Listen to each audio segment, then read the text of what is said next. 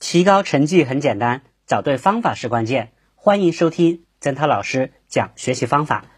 今天给大家来谈一谈化学学习。提起初三年级新开的一门课程——化学，很多同学有话要说。初三了，新开了化学一科，说实话，当时心里有很多的惶恐和不安，担心学不好，担心这一科太难。化学是一门杀死脑细胞的学科，看到元素周期表，我脑壳都要疼了。天哪，那么多密密麻麻的知识点都要背。初二的物理已经够难的了，参照物、惯性、摩擦力等抽象得很，学起来头昏脑胀的，常常找不着北。没想到初三开始的化学更难，分子、离子、化合物更为抽象，让人犯晕。的确，每当接触这一门新的学科时，大部分同学对此既好奇又恐惧，经常犯嘀咕：化学有趣吗？好不好玩？化学好学吗？是不是像物理、数学一样很难？大人们都说化学很难，是不是这样啊？怎样才能够学好化学呢？也许你的心里也像这些同学一样，对于化学早就在心里问了 n 多个为什么。那么，化学究竟是什么样的一门学科呢？它到底好不好学？又该如何学呢？别急，听我慢慢给你道来。化学入门，不仅要联系生活，更要做好实验。每当新学年来到的时候，我发现许多初三同学时常愁眉苦脸的。后来一问才知道，他们对新开的化学课程一筹莫展。想学好，但是又不知道如何入门。是的，对于我们来说，化学学习是非常重要的。在所有中学学习的课程中，化学就占有不少的分量，是升学考试的必考科目。但它又开的比较晚，是我们在中学阶段接触最迟的一门学科。当然，这也就要求我们必须在短短一年时间内掌握所有的化学知识。不得不说，这是对我们的一个极大挑战，同时也意味着在刚开始接触化学时候，我们就不能够绕弯路，一定要走对，因为时间有限，根本不允许我们从头再来。所以，从某种意义上来讲，我们要学好化学，首先就要入对门。那么，怎样才能真正的入门呢？这得从以下两个方面谈起。一，将化学知识与实际的生活联系起来。首先，我要问问同学们一个问题：如果让你单纯的从分子、离子的角度来看待化学问题，你会喜欢化学吗？我相信没有任何一个同学会点头。为什么？还用到这些解释吗？这样的学习内容实在太枯燥、太抽象了。而如果能够把这些枯燥抽象知识与实际生活联系起来，结果又如何呢？答案自然不言而喻。我一个侄女去年刚升上初三，也是初次接触化学。第一周学习结束后，我问她化学怎么样，她这样回答我：“别提了，太没劲了。”她妈妈在旁边一听，着急了：“这孩子刚开始学就不上心。”这以后可怎么办呢？然后又把目光转向我说：“你不是老师吗？帮帮他呀！”我连忙思索该如何从哪里帮起。刚好中央十台探索发现正在讲述温室效应这一现象。我一拍脑袋，有了！我问侄女：“近几年来，电视、报纸上都经常提到温室效应，说因为这个。”冰雪会融化，海平面会升高，从而迫使一些海边国家不得不考虑搬迁。那这温室效应到底是怎么回事？听到我的提问后，侄女挠挠头，不好意思笑了。这个嘛，我也不太清楚。不会吧？化学课本上应该有提到啊？是真的吗？那我去翻一翻课本看看。不一会儿。他兴高采烈地拿着化学课本从书房里冲出来，叫道：“有了，有了！温室效应主要是由于现代化工业社会过多燃烧煤炭、石油和天然气，大量排放尾气。这些燃料燃烧后放出大量的二氧化碳气体进入大气造成的。原来是这样啊！那么这二氧化碳怎么这么厉害呀？我接着说，嗯，这二氧化碳具有吸热和隔热的功能。它在大气中增多以后，会形成一种无形的玻璃罩，使太阳辐射到地球上的热量无法向外层空气空间发散，其结果就是地球表面变热起来。如果是这样，我们地球上的人类就要遭殃了，这可怎么办呢？有预防措施的，只要我们减少大气中过多的二氧化碳就可以了。怎么减少呢？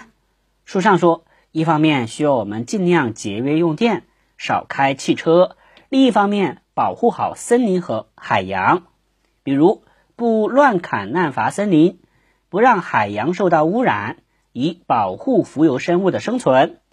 我们还可以通过植树造林，减少一次性方便木块，节约纸张，不践踏草坪等行动来保护绿色植物。使它们多吸收二氧化碳，来帮助我们减缓温室效应。在给我说完了有关温室效应的知识以后，侄女又说道：“原来学化学这么有用啊，还有这么大的一个用途啊！那我一定要好好学习化学，这太有用了。”后来，侄女真的兑现了她的承诺，化学学的超级棒，还当上了他们班上的化学课代表。其实。正如我的侄女所说，化学的作用非常大，它与我们的生活有着极其密切的关系。日常生活中，处处可以找到化学的身影，比如我们身上穿的化纤衣服，原材料就是化学纤维；农民伯伯种的农作物得以大丰收，是因为使用了化肥和农药，而这些化肥和农药是由某些化学物质构成的。我们还上网查资料、玩游戏使用的计算机，取决于硅等半导体材料的发展和应用。如果你再翻开课本看看，就会发现课本上好多的知识，其实都是从我们日常生活谈起的。所以，同学们，化学并不是枯燥无味的，生活中的很多地方都会用到化学。如果你能够将课本上的知识与实际生活，联系起来，化学大门一定会为你敞开，你也一定会在缤纷的化学生活中自由的遨游。第二点，细心观察，勤于动手，是跨入化学之门的助手。我曾教过一名学生，在别的同学对化学还陷在云里雾里无从下手的时候，他已经学得很愉快了。当我问他为何入门这么快，还记得他是这样回答我的：若要说我比其他同学入门快，我想可能是因为我比他们多用了一点点心。这个心就体现在细心观察和勤于动手上。比如说，老师在课堂上给我们做演示实验，大部分同学都停留在感官刺激中，只顾着观看实验现象，而我比他们做的工作要多一些。我在用眼看的同时，还发动其他器官，如用耳朵听，听有没有发出声音；用鼻子闻，闻有没有气味。在条件允许的情况下，我还会用手触，触摸物质的形状等等。做实验也不例外。有些同学不喜欢动手，有一部分原因是因为害怕不安全。在做实验时，他们通常会躲得远远的。我与他们恰恰相反，只要是安排的学生实验，我都会认真完成。有时下课了，大家都走了，我还留在实验室里边，再动手做别的实验。通过观察与动手实验，我发现化学一点儿也不像别人口中所说的那样一种枯燥无趣。与之相反，我觉得这门课啊非常有意思，所以就一头扎进去了。看了这位同学的介绍，我们从中可以得出一个结论：学习化学要尽快入门，就得细心观察，勤于动手。化学实验是很生动直观的，实验中绚丽多彩的化学现象很奇妙、很有趣。但我们如果只看热闹，光看现象，那么看过之后不知道是怎么回事儿，这也无助于学习的提高。那么，怎样去观察呢？最先要做的就是克服把观察停留在好好奇、好玩的心当中，然后在观察前先明确观察的目的，即观察什么，为什么要观察，最后一步才是着手观察。一般来说，观察应该遵循反应前、反应中、反应后的顺序进行，具体步骤是这样的：一。反应物的颜色、状态、气味；二、反应条件；三、反应过程中的各种现象；四、反应生成物的颜色、状态、气味。最后，对观察到的现象进行分析概括，得出科学的结论，形成准确的概念。例如，序言部分涉及在试管中加热碱式碳酸铜的实验。在观察前，我们首先要明确这个实验的观察目的是检视碳酸铜受热变化后是否生成了新物质。接下来，我们就可以按照顺序进行观察了。观察步骤如下：一、反应前，检视碳酸铜是绿色粉末状固体；二、反应中，条件是加热，变化过程中的现象是绿色粉末。逐渐变黑，试管壁逐渐有水雾形成。那么，澄清石灰水逐渐变得浑浊起来。第三，反应后，试管里的绿色粉末全部变黑，试管壁有水滴生成，澄清石灰水全部浑浊。经过分析得出的结论是：碱式碳酸铜受热后。生成了新物质黑色氧化铜、水和二氧化碳。与细心观察实验同步的，我们也要勤于动手，亲自做好每一个实验，不做旁观者。